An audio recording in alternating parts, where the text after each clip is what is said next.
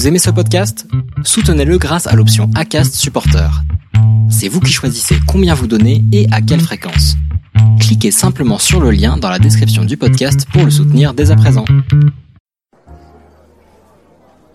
Bienvenue pour une discussion au Café Psy. J'ai souhaité aborder au cours des deux prochains épisodes une notion que l'on utilise souvent sans en comprendre le sens et le pouvoir, la résilience. La résilience intervient dans tous les domaines, que ce soit pour votre vie privée ou au cœur des entreprises.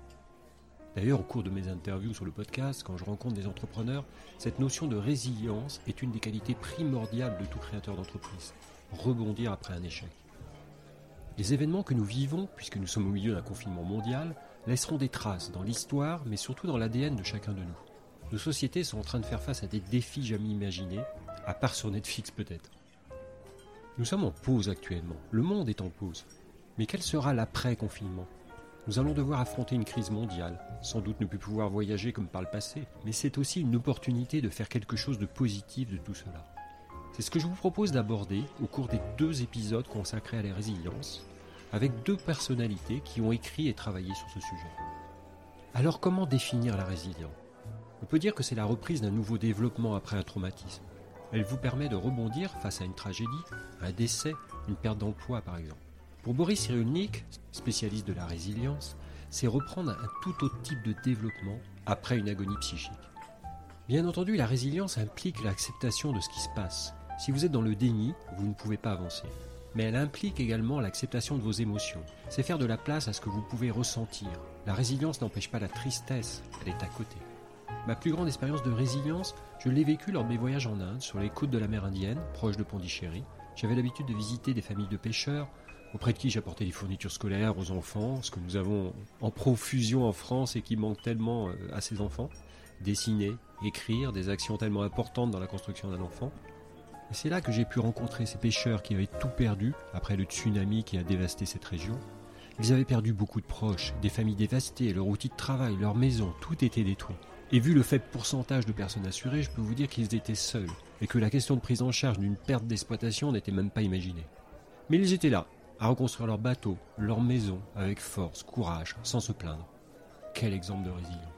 Alors nous avons tous ce capital de résilience en nous, plus ou moins développé selon son éducation, ses expériences et son entourage. Mais cette résilience se travaille également. Elle se muscle. Vous pouvez renforcer cette résilience pour vous aider à traverser les périodes difficiles de la vie et les événements à venir. Ce n'est pas se contenter du dire, mais le faire. On passe ainsi d'un stress post-traumatique à une croissance post-traumatique. La résilience vous aide pour vous-même et pour les autres, vos proches, vos clients. C'est d'abord par de l'empathie, mais aussi de l'altruisme qui va permettre de lutter contre la souffrance. Car il va être urgent de revoir les autres et de leur apporter votre écoute. C'est aussi avoir conscience que ce qui se produit n'est pas de notre responsabilité et que cela ne va pas ruiner notre vie pour toujours. Justement, il y a une autre voie. Le développement de cette flexibilité face au changement va vous permettre de réaliser vos rêves, vos projets. C'est le moment d'y penser, de prendre une feuille blanche et d'inscrire ce que vous voulez pour vous, pour vos proches, pour votre vie, et pas seulement pour ce qu'on attend de vous. Je suis optimiste pour l'humanité, car elle prouve sa résilience. Les gens sont soudés comme jamais. On applaudit dans le monde entier à 20 heures, on revalorise certaines professions tellement utiles. Et actuellement, on s'aperçoit de nos priorités. Avant cela, ce qui devait être prioritaire passait souvent au second, même au troisième plan car on courait après tellement de choses inutiles. Tous, vous, moi, nous nous recentrons sur l'essentiel. Au final, tout dépend de ce qu'on va faire des événements que nous vivons. Les bouddhistes expriment très bien cela. La douleur est inévitable, mais la souffrance est facultative. À nous de choisir. C'est cette voie que je vous propose de découvrir avec nos invités, une voie positive pour ressortir encore plus fort de tout cela. Mon premier invité se trouve à 5895 km de moi, au Canada, où nous partons retrouver Alain Sanson. Alain Sanson est un conférencier réputé, formé à la psychologie positive et qui a publié plus d'une centaine d'ouvrages, dont un travail sur la résilience. Je vous propose une approche nord-américaine, franche, décomplexée, souvent drôle et pleine de bonnes pratiques. Allons retrouver Alain Sanson pour une discussion au Café Psy. Ben, bonjour Alain. Bonjour. Content de t'avoir sur le podcast à, longue distance, puisque tu es, euh, tu es au Canada. Tu es où exactement? Tu es à Québec, c'est ça, ou à côté? Euh, rive sud de Montréal, Saint-Jean-sur-Richelieu. Et quel temps vous avez là-bas alors? Alors c'est gris, c'est tristounet. On attend une masse froide. En fait, on attend les 20 degrés, mais il ne devrait pas arriver avant deux semaines ici. comment tu, tu, vas et puis comment vous vivez euh, le, confinement et la période actuelle au Canada? Ça doit être un peu différent qu'en Europe ou aux États-Unis, je sais pas. Ah, ben ça se ressemble un peu. En fait, euh, on nous demande de ne pas sortir. Si on s'éloigne à plus de 30 ou 40 kilomètres de chez soi, on risque d'avoir une contravention. Euh, D'accord. On, on, peut quand même aller au supermarché, mais et à la pharmacie, mais mis à part ça, euh, on nous demande de rester à la maison, ce qui permet de lire. Ça, c'est merveilleux. Ce qui permet d'écrire, ce qui est encore plus merveilleux. Mais vraiment, euh, moi, perso, j'avais un super de beau printemps. J'avais des contrats tapissés mur à mur jusqu'en juin et ils se sont tous évaporés. Alors, ça prend justement de la résilience pour faire face à tout ça. Complètement, complètement. Bon, on est tous dans ce cas-là, hein, tu sais. Euh, on est tous dans ce cas-là, je crois. complètement. Euh, est-ce que tu peux, est-ce que tu peux te présenter, voilà, aux éditeurs, nous expliquer euh, bah, qui tu es, quel est ton parcours et tu es spécialiste du développement personnel au Canada et tu été auteur de beaucoup de livres, mais tu vas nous expliquer tout ça. Je te laisse te présenter. Alors, je le fais le plus brièvement possible. Moi, en fait, c'était pas prévu que je devienne auteur, conférencier et formateur. C'est simplement que en 1991, j'étais directeur général d'une entreprise familiale qui allait très, très bien. Euh, l'entreprise appartenait à mon beau-père et un beau matin, ben, il a fait une crise et euh, il est décédé. Et on a réalisé tout d'un coup que même si c'était un bon entrepreneur, en tant que mourant, il était plutôt incompétent. D'accord. Aucune planification successorale. Et au Québec, je ne sais pas si c'est comme ça en Europe, mais au Québec, quand on décède, on est réputé avoir vendu nos biens à leur juste valeur marchande un clignement d'yeux avant le décès et il faut payer de l'impôt sur capital là-dessus. Mmh et euh, ben, on s'est retrouvé avec, euh, en dollars canadiens, à peu près un million et demi. Et un million et demi de dollars en 1991, c'était quand même beaucoup. En fait, c'est encore beaucoup, là, mais c'était beaucoup, beaucoup. Ce qui fait que là, il s'est passé deux choses. Un... C'est un centre, je te coupe, c'était un centre commercial, c'est ça? C'est un centre commercial, un commerce euh, de meubles et également un, un développement domiciliaire passé deux choses. Un, la banque a cessé de nous apprécier. Et deux, euh, je dirais pas la chicane, c'est un mot un petit peu fort, mais des désaccords sont nés dans la famille. Par exemple, j'ai une belle-sœur qui est venue me voir, qui m'a dit, toi, ton travail, je le veux, t'es dehors. Je me suis tourné vers mon épouse, j'ai dit, qu'est-ce qu'on répond à ça? Et elle m'a dit, ça serait bon que tu t'en ailles. Ça n'a pas été une bonne année pour moi cette année-là. 1991, ça a été une année où tout ce que je croyais solide, un couple, un emploi, une entreprise, tout ça s'est évaporé. Du jour au lendemain, je me suis retrouvé avec rien. Rien du tout. Alors, qu'est-ce que j'ai fait? Ben, je suis retourné à l'université, je suis allé faire mon MBA. Et en sortant de MBA en 93, je me suis dit, OK, ils m'ont appris plein de choses, mais pas pourquoi je me suis retrouvé ici. Ils m'ont parlé de grandes entreprises, mais pas pourquoi un entrepreneur comme mon beau-père avait oublié de planifier la survie de son organisation. Alors, je me suis dit, je vais lire un petit peu sur le sujet avant de me trouver un emploi. Je me suis mis à lire là-dessus. J'ai trouvé les livres d'un monsieur qui s'appelle Léon Danco, qui est un Belge mais après la Deuxième Guerre mondiale, il est déménagé aux États-Unis et il a fondé en 62 le Center for Family Business à Cleveland. Et un de ses livres, qui s'appelait Beyond Survival, euh, je l'ai trouvé tellement bon que j'ai écrit à M. Danco. J'ai dit, M. Danco, j'aurais, j'aimerais traduire votre livre pour le public québécois parce qu'il y a beaucoup d'entrepreneurs qui planifient rien. Oui. Deux, je m'attendais à zéro réponse, mais deux semaines plus tard, il m'appelle. Il m'appelle directement chez moi et il me dit, Monsieur Sanson, euh, ça m'intéresse, venez me voir et on en jase. Alors, je prends l'avion, je m'en vais à Cleveland. Pendant deux jours, je discute avec lui. Et au bout de deux jours, on marche tranquillement dans son jardin. Il y avait un super de beau jardin. Et il me dit, OK, ma décision est prise, c'est non. Ah. vous n'aurez pas les droits sur mon livre. Un livre, t'en as déjà un en toi. Retourne chez vous Ah. et écris-le. Ok. Bon, il t'a fait un beau cadeau. Il t'a fait, il t'a fait un beau cadeau alors. Il m'a fait le plus beau des cadeaux. Je retourne chez moi, je descends au sous-sol. Pendant un mois et demi, j'écris mon premier livre qui s'est appelé, je ne sais pas pourquoi, j'étais inspiré, Famille en affaires pour en finir avec les chicanes. Et euh, je l'offre à un éditeur. Deux semaines plus tard, on me dit oui. Alors, pouf, du coup, j'étais un auteur. Ça m'a encouragé. On m'a invité à donner des conférences. J'ai écrit d'autres livres. Puis aujourd'hui, ben, je suis rendu à 111 ou 112 livres. Waouh. J'étais pour dire je donne, mais je donnais parce que j'en ai plus de contrat là. Je donnais une centaine de conférences par année et euh, Mhm. j'ai j'ai rebondi. Et aujourd'hui, j'ai le sentiment que ce drame que j'ai vécu en 91 a été une bénédiction parce qu'il m'a permis de découvrir ma voie, il m'a permis de découvrir là où je devais être, il m'a permis également ces belles rencontres-là avec les, les foules, avec les groupes euh, Mhm. sur une base régulière. Alors, grosso modo, j'ai rebondi.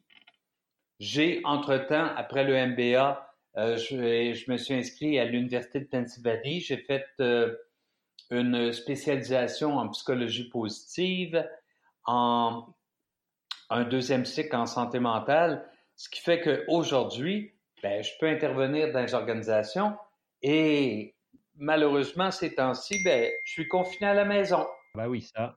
Comme tout le monde. Comme tout le monde, ça c'est clair. Sauf que être confiné à la maison, d'accord, euh, ça peut être un boulet si on considère qu'on qu'on est obligé de le faire, si on considère que c'est une malédiction imposée par les gouvernements. Sauf que j'aimerais vous raconter une petite expérience qui a été faite il y a quelques années par Martin Seligman. Martin Seligman, c'est un ancien président de l'APA, l'American Psychologist Association. Et voici l'expérience qu'il a fait. Euh, il a pris deux rats, deux rats en santé, là, bien dodus, bien en forme, et il les, couche, il les couchait sur une, dans une cage, il les attachait pour limiter leurs mouvements, il leur plaçait quelques électrodes et l'expérience pouvait commencer. Et c'était quoi l'expérience? C'est que de façon aléatoire, euh, il pesait sur un bouton, ce qui euh, électrifiait la cage. Et l'électricité, les rats aiment pas ça. Du coup, ils se raidissaient. Et euh, un des rats, qu'on va appeler le rat chanceux, réalise, à force de se raidir, que quand il, étend la patte arrière droite, il appuie sur un commutateur qui coupe le courant. Mais il coupe pas seulement le courant pour lui, il coupe le courant pour son ami de son côté. Et les rats apprennent très vite. Alors il se dit, OK, prochaine fois a du courant électrique, j'étire la patte et je coupe le courant.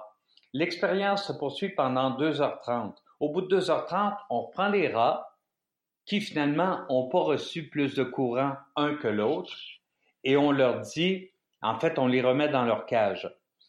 Eh bien, à ce moment-là, ces deux rats-là, leur vie vont prendre des directions différentes. Celui qui avait accès au commutateur, mais qui n'a pas eu plus de courant électrique que l'autre, reprend sa vie normale. Il mange, il fait de la roue, tout va bien. Mhm. L'autre, qui n'a pas eu plus de courant électrique, mais qui se sentait impuissant, on dirait que son pelage a été passé dans la graisse, il n'y a plus d'appétit, et c'est pas rare que ces rats-là, ceux qui jouaient le deuxième rôle, euh, sont morts au bout de deux semaines. Et pourtant, il n'y avait pas eu plus de choc électrique que le premier, sauf que il avait appris l'impuissance. Alors, je dirais aux gens qui sont confinés actuellement, dites-vous pas, je suis obligé d'être à la maison. Dites-vous, je décide d'être à la maison aujourd'hui et trouvez-vous des projets, trouvez-vous des projets, tu sais? Euh, aujourd'hui, là, C'est pas lundi, c'est pas mardi, c'est pas mercredi, c'est pas jeudi, c'est pas vendredi, c'est pas samedi, c'est pas dimanche. Aujourd'hui, c'est un de ces jours. Et pendant combien, depuis combien de temps vous êtes-vous dit, ça, je vais apprendre ça un de ces jours? Hey, ça serait le fun que j'apprenne l'espagnol, faudrait que je m'inscrive un de ces jours. Ou faudrait que je fasse le ménage dans l'appartement, je vais le faire un de ces jours. Eh bien, aujourd'hui, c'est un de ces jours. Et si aujourd'hui, vous vous lancez dans l'action, vous communiquez à votre organisme et à votre cerveau le fait que vous êtes en contrôle, que vous n'êtes pas une victime. Et c'est une des caractéristiques des gens résilients. Ils se voient pas comme des victimes, ils se perçoivent pas comme des victimes, ils se voient comme des gens qui ont une influence malgré les circonstances externes sur leur présent et sur leur avenir. Oui, complètement. On a l'impression que on est un peu en pause là. On est un peu sur, là, on est sur des durées longues de confinement, ça c'est clair. Et, et c'est comme si on était un peu en pause. Il y a ceux qui sont passés à l'action et, il y a ceux qui sont qui, qui restent en pause un peu euh, dans l'attente parce qu'ils savent qu'après ça va être plus compliqué de toute façon. Et, j'ai l'impression que voilà, il y, y a une espèce de, de, période comme ça euh, de flottement où les gens acceptent en fait, ils sont dans l'acceptation déjà, c'est déjà pas mal mais l'acceptation de ce qui se passe, et, mais sans trop de réaction, j'ai l'impression. C'est, c'est triste d'être simplement sur pause parce que dans le fond, c'est un moment merveilleux. On est capable de faire le point sur notre vie jusqu'à présent, on est capable de décider d'où on va aller par la suite. Si vous n'aimez pas votre emploi actuel, c'est le temps de vous dire, OK, que pourrais-je faire? C'est le temps de vous rendre sur Internet, c'est le temps de consulter les, offres d'emploi, c'est sûr que présentement, il y en a moins, mais ça va revenir. C'est le temps de vous demander, OK, qu'est-ce que je fais avec ma vie? C'est le temps de vous demander, OK, d'autant si vous êtes en confinement avec un conjoint ou une conjointe et que ça va plus ou moins bien, c'est le temps de vous demander, qu'est-ce que je vais faire avec cette union-là? Autrement dit, ça ne doit pas être vu comme une pénitence, ce confinement-là. Ça doit être vu comme un épisode qui va être un prologue à un renouveau. Que vais-je faire après? Oui, mais il y, a une incertitude qui est importante quand même, parce que le, après, on ne le connaît pas aujourd'hui. Et, et c'est ça qui, bloque un petit peu, j'ai l'impression, parce que ça oblige à sortir de sa zone de confort, à affronter peut-être ses peurs, à affronter beaucoup de choses. Et le après, on ne le connaît pas aujourd'hui. On, sait que ça va être difficile, on sait que il va y avoir une crise économique importante, et, et comment on peut aider comment la résilience peut nous aider là-dessus à, surmonter tout ça? Eh bien, le après, c'est parce que là, effectivement, c'est un changement énorme dans nos modes de vie, c'est un changement énorme dans ce qu'on prenait pour acquis, dans ce qu'on croyait immuable. Alors, il faut quand même se rappeler notre vie et quand on rencontre un changement, souvent les êtres humains ont, tendance à dire Wow, un changement, je, je m'y attendais pas. Mais notre vie est faite de changements. Il y a quelques années, on, on, est allé visiter le musée de Québec et euh, il y avait une il y avait une exposition sur la mythologie grecque et j'ai appris beaucoup de choses. Tu sais, quand on pense à la mythologie grecque, on pense aux dieux, Zeus, Héra, Apollon, etc. Sauf que j'ai appris que juste avant eux, il y avait eu une autre, un autre groupe qui s'appelait les Titans. Uranos, Gaïa, Chronos, etc. Mais avant eux, il y avait un autre groupe, un groupe de un, qui s'appelait Chaos. Et c'est de même que les Grecs expliquaient la naissance du monde. Le monde est né du chaos et euh, hmm. on baigne encore dedans.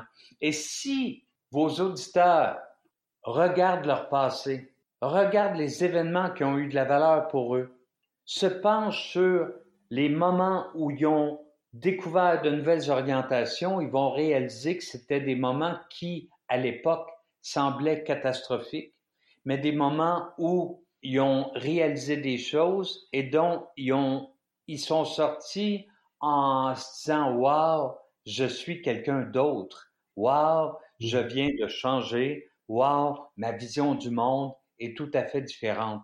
Alors demandez-vous quel cadeau se trouve dans la situation actuelle? Souvent, quand je donne des conférences, je pose une petite question et je demande aux gens de lever la main. Je demande qui entre vous a déjà connu une rupture amoureuse, s'est dit que c'était la fin du monde, et six mois plus tard, c'est fait, c'est dit, et qu'elle m'a rendu service.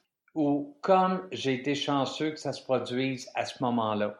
Ben c'est ça. Alors peut-être que la résilience, euh, peut-être que cette pandémie-là, c'est le moment où vous allez pouvoir rebondir, le moment où vous allez pouvoir aller de l'avant et regarder plus loin. Remarquez que euh, la résilience, c'est même pas acquis. Suite à la Deuxième Guerre mondiale, on a évalué des gens qui étaient sortis en pleine forme des camps de concentration, des gens qui étaient mmh. sortis euh, positifs de cette expérience qui était quand même assez euh, difficile.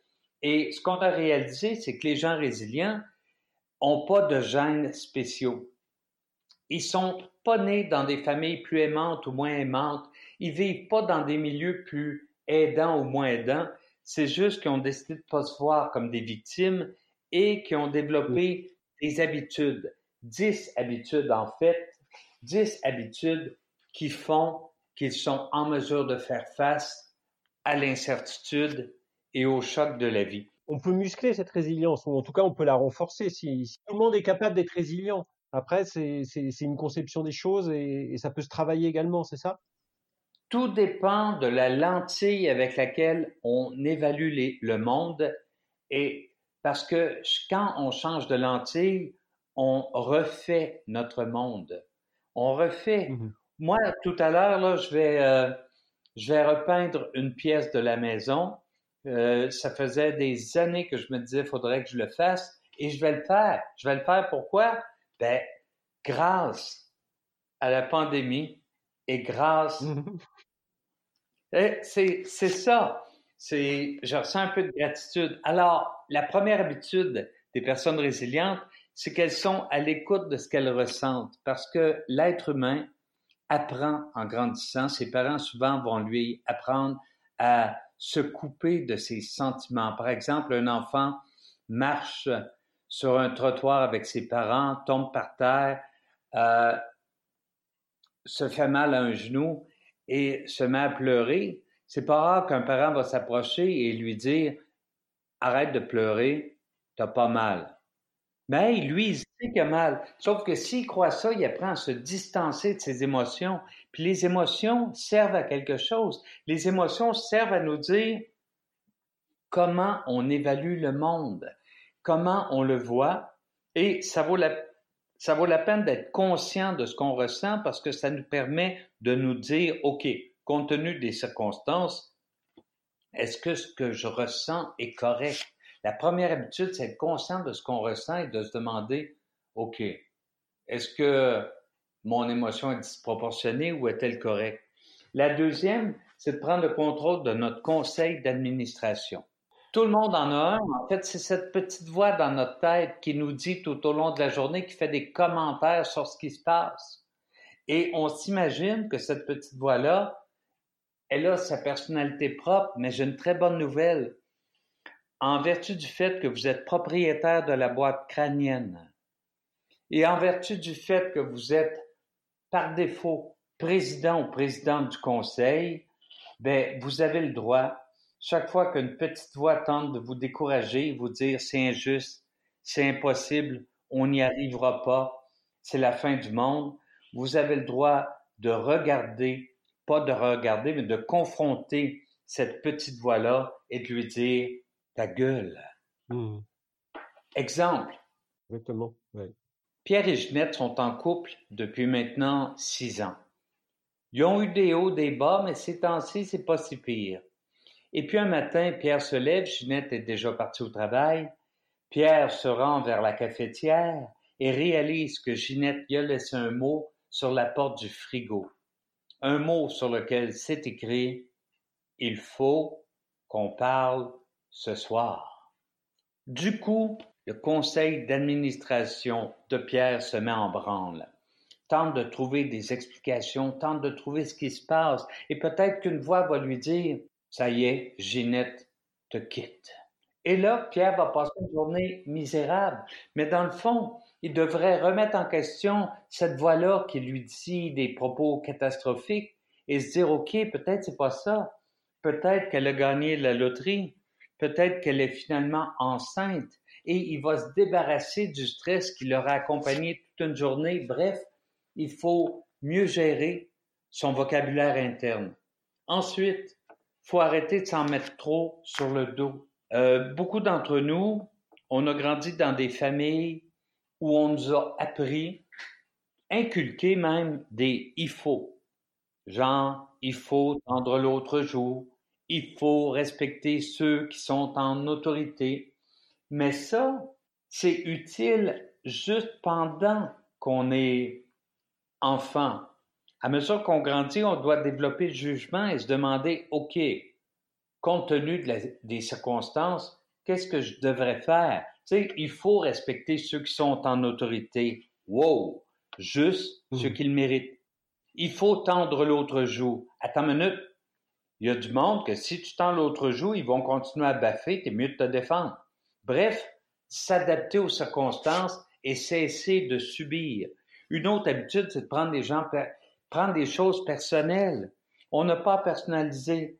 Euh, ce confinement actuel, et là c'est une grosse nouvelle, n'est pas un complot intergalactique dirigé contre vous.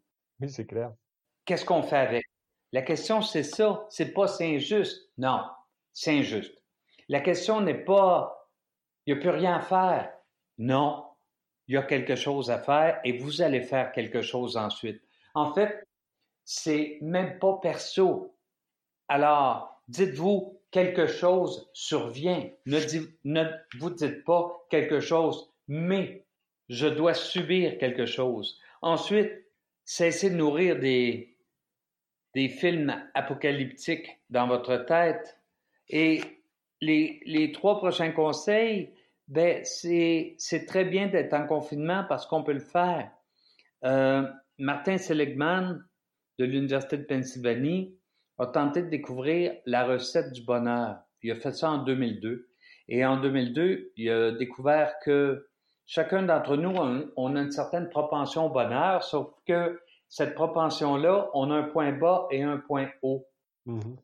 Il y a deux choses qui ont un impact sur notre où on se trouve, c'est les circonstances de notre vie. Circonstances de notre vie, c'est quoi? C'est notre niveau de santé, notre situation financière, la fréquence de nos ébats sexuels, etc. Et ça, ben, chaque fois qu'on a un petit peu plus, ben, ça nous remonte le moral. Sauf que ça a un impact temporaire. Temporaire. Parce qu'au bout de trois jours, on s'en rappelle plus de ce week-end torride. Au bout de trois jours, au bout de dix jours, on se rappelle pas de cette augmentation de salaire. Alors, il existe des facteurs contrôlables. Facteurs contrôlables, c'est qu'est-ce qui peut avoir un impact permanent sur notre niveau de bonheur. Et le premier facteur contrôlable, c'est de faire la paix avec le passé. Si vous avez tendance à vous réveiller la nuit pour haïr les autres, haïr quelqu'un qui vous a fait du dommage, demandez-vous à qui ça rend le moins service. C'est à vous. Ça vaut la peine de laisser aller, de laisser faire, de glisser. En fait, c'est un verbe peut-être tabou. Ça vaut la peine de pardonner de dire, OK, mmh c'est arrivé, qu'est-ce que je fais maintenant? Ensuite, c'est d'apprendre à apprécier l'instant présent. Hey, on a beau être confiné, pris là dans notre appart. Malgré ça, ce matin, par exemple, je suis descendu, je suis allé me faire un café, j'ai ouvert le robinet et devinez quoi? Il y avait de l'eau. Hey, imaginez le nombre de personnes sur la planète qui n'ont pas de robinet qui n'ont pas d'eau courante. Ensuite, j'ai ouvert le gaz. J'avais du feu. En fait, on, on, prend pour acquis des choses qui devraient être constamment des sources de gratitude, des merveilles. J'ai serré mon amoureuse contre moi. Euh, elle est là. C'est, on, on oublie au quotidien d'apprécier ça. Et j'ai des petits trucs pour mieux apprécier l'instant présent. Un, recourez à tous vos sens. c'est tellement facile de vivre dans l'avenir en s'imaginant le pire ou de vivre dans le passé en ressassant des choses qu'on n'a pas aimées. Mais au présent, vous prenez votre douche. Ben, prenez au moins 10 secondes pour ressentir le choc de l'eau contre votre peau. Ça vous recentre dans votre corps. Ça vous remet dans l'instant présent. Euh, vous sortez, ben là, sortir dehors, c'est difficile, mais vous ressentez, vous voyez qu'il fait beau, vous ouvrez les volets.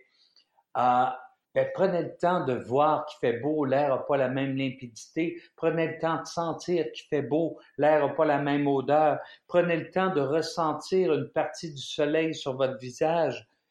Euh, les scientifiques ont trouvé un mot pour ça, cette capacité-là de recourir à tous nos sens. Ils appellent ça, euh, c'est un, mot scientifique, là, mais ils appellent ça euh, vivre. Ça va être l'opportunité, ça va être le, cadeau peut-être de, cette période-là, de, se recentrer sur le moment présent et, de s'apercevoir, comme on risque d'avoir moins, de s'apercevoir que ce qu'on a, c'est quand même pas mal. C'est beaucoup. Et d'arrêter de courir pour avoir toujours plus, toujours plus, toujours plus. J'ai l'impression que c'est, ça va faire beaucoup de bien. C'est une très bonne remise à niveau parce que quand on réalise que dans le monde, il y a moins de gens qui ont accès aux sanitaires, qui n'ont pas de toilette, que de gens qui ont de euh, téléphone cellulaire, ben, mmh. le simple fait de pouvoir se soulager à la maison, c'est un luxe et on l'a. Oui, complètement, complètement. Il y a le retour au travail aussi qui va pas être simple. Je ne sais pas comment, comment, comment on va se faire ce retour au travail, il va se faire progressivement. Je pense que il va falloir repenser aussi son, son, rapport au travail. Alors surtout en France, alors dans les pays du Nord, il y a beaucoup plus de télétravail, il y a beaucoup plus de confiance. Et, et peut-être qu'il va falloir repenser aussi ce rapport au travail, ce rapport au management avec beaucoup plus de confiance.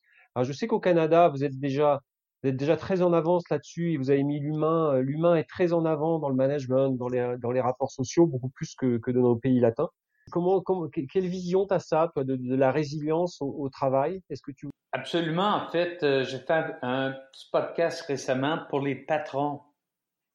Et ce mmh. que j'ai dit aux patrons, c'est que vos gens, tôt ou tard, vont rentrer, vont rentrer au travail. Et là, le danger, c'est de vous dire, OK, ça fait six semaines, ça fait sept semaines, ça fait huit semaines qu'ils sont à la maison ils ont eu des vacances, ils vont être en pleine forme. Eh bien non, ils ont eu un moment de huit semaines où ils se sont posés des questions, où ils ont vécu une anxiété financière. Est-ce que je vais faire face à mes obligations? Où ils ont vécu peut-être des difficultés conjugales.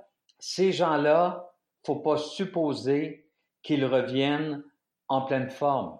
Alors, ce que je dis au patron, c'est de traiter les gens qui reviennent comme de nouveaux employés et de leur offrir une réintégration. Peut-être une rencontre, une rencontre d'une heure et demie, deux heures. Pourquoi on existe? Pourquoi on est là? À quoi on sert? Et à quel point votre travail a de l'impact sur la société, sur notre monde. Bref, les reconnecter à la mission plutôt que simplement à leur tâche. Leur dire, il s'est passé des choses pendant la période où on ne s'est pas vu. Peut-être que des fournisseurs sont disparus, peut-être que des fournisseurs ne viendront pas, peut-être que des clients ont disparu. D'être, de raconter les choses telles qu'elles se sont produites, d'offrir l'état du monde tel qu'il est dans l'organisation de confirmer aux employés qu'on a confiance en eux et qu'on sait que malgré ces nouveaux défis, ensemble, on va en venir à bout. Et finalement, ben, de rappeler les bases au niveau de la civilité au travail et du positivisme dans le climat de travail, parce que rebâtir un monde après une, crise comme, ça, ben, ça l'exige. Veut, veut pas, ça l'exige euh, un point de vue positif, ça l'exige de regarder le monde, non pas avec des ornières en, en refusant de voir les nouveaux défis, mais avec un positivisme qui fait OK, voici les défis qui s'offrent à nous, mais ensemble, on va être en mesure de les relever. Oui, complètement. C'est réaffirmer la vision de l'entreprise. Alors, derrière ça, en fait, c'est de se dire, dans cette période où on, va mettre en, œuvre une résilience hein, qui va nous permettre de trouver une opportunité, de rebondir, c'est la, la, communication qui va être le plus important, je pense, hein, dans, dans, cette période. La communication avec ses proches, avec soi, avec ses équipes, c'est ça? Absolument. C'est la communication, c'est d'offrir aussi des occasions aux gens qui ne se sont pas vus depuis sept, huit semaines de se retrouver, leur offrir des instants où ils vont pouvoir se raconter comment ils ont vécu cet instant et ensuite de regarder ensemble le monde avec euh, optimisme et mm-hmm. de raconter l'événement non pas comme euh, étant euh, permanent. La crise n'est pas permanente, elle est anecdotique. Dans deux ans, dans 20 ans, on va en parler à nos enfants en disant, moi, j'ai vécu la pandémie. Alors, oui. de voir ça comme anecdotique et de se dire, OK, c'est une crise sanitaire, c'est une crise financière présentement, mais elle n'affectera pas la suite de ma vie parce qu'elle va durer le temps qu'elle va durer, et ensuite, je me remets en selle. Tout comme après la Deuxième Guerre, les gens sont, mis, sont remis en selle, tout comme après la crise financière de 87. En fait, l'histoire du monde est jonchée de crises. Le problème, c'est que là, c'est dans notre génération la première qu'on rencontre. Comment, comment est-ce que tu vois l'après de, vue du Canada? Comment est-ce que vous voyez l'après? Quelles sont les discussions? Est-ce que tu penses que ça va Est-ce que tu penses que notre société va évoluer euh, de façon brutale ou, ou est-ce qu'on va revenir dans les mêmes travers qu'avant? Qu'est-ce que tu en penses? En grande partie, je parlerai pas des États-Unis parce qu'ils semblent se diriger vers les mêmes travers qu'avant. Ce que je reçois comme courriel au Québec, c'est beaucoup de gens qui réalisent présentement qu'ils avaient peut-être développé un mauvais rapport à l'argent, qu'ils euh, dépensaient plus qu'ils ne gagnaient, qu'ils jouaient les prophètes en se disant c'est pas grave parce que l'an prochain je vais gagner davantage. Des gens qui finalement avaient un si mauvais rapport à l'argent que probablement actuellement ils se questionnent et ils se disent OK, est-ce que je fais faillite à la fin? Est-ce que je rebâtis ma vie à partir de zéro? Est-ce que je me relance? Et j'ai l'impression que beaucoup de gens vont décider, après la pandémie, mmh. tirer un trait sur leur vie passée et de dire je repars à zéro, peu importe leur âge, peu importe leur santé, peu importe qui sont, mais qui vont vivre ça comme un renouveau se relancer dans la vie et probablement par la suite être plus heureux parce qu'ils n'auront pas à refaire les erreurs du passé, ils n'auront pas à se... En fait, ils vont simplement se réinventer. Et ça, je le sens. Tellement que j'ai un livre sur euh, le rapport à l'argent qui s'appelle Bien payé mais toujours cassé, que j'offre gratuitement actuellement, justement pour aider les gens à faire le point sur leur vie et là où il s'en va. Ça reste encourageant en tout cas. C'est une période qui est, riche en opportunités aussi, hein. donc euh, faut, rester, optimiste. Et je pense qu'il va y avoir de belles choses qui sortiront de ça, même s'il va y avoir des périodes de crise économique quand même qui va être euh, difficile à passer. Derrière toute crise, c'est un changement. Hein. Il y a un changement et il y a un renouveau forcément. Absolument. Derrière toute crise, il y a des gens qui se laissent tomber et des gens qui survivent. Euh, si on retourne à la Deuxième Guerre mondiale, il y avait un monsieur qui s'appelait, qui s'appelait Victor Frankl, qui était chef du euh, département neurologique de, de, de, de l'hôpital Rothschild, le seul hôpital pour juifs permis à l'époque. Et euh, un beau jour, lui et sa famille sont embarqués dans un train, sont amenés dans des camps de concentration. Lui, je crois qu'il s'est retrouvé à Theresienstadt. Et dès les premiers jours, il a réalisé que c'était pas un environnement optimal. Et il s'est dit, voici ce que je vais faire. Au lieu de me percevoir comme dans un camp de concentration, je vais m'imaginer que je suis dans une expérience, une expérience où je dois tenter de découvrir ce qui va faire la différence entre ceux qui passent au travers, qui survivent, qui grandissent, et ceux qui se laissent mourir. Que Victor Frankl a découvert, il a d'ailleurs écrit un livre là-dessus qui s'appelle euh, Man's Search for Meaning, l'homme à la recherche du sens. Il a dit, ceux qui survivaient, c'est ceux qui se voyaient déjà ailleurs. C'est ceux qui s'imaginaient, par exemple, disant, OK, moi, après la guerre, je déménage en Amérique.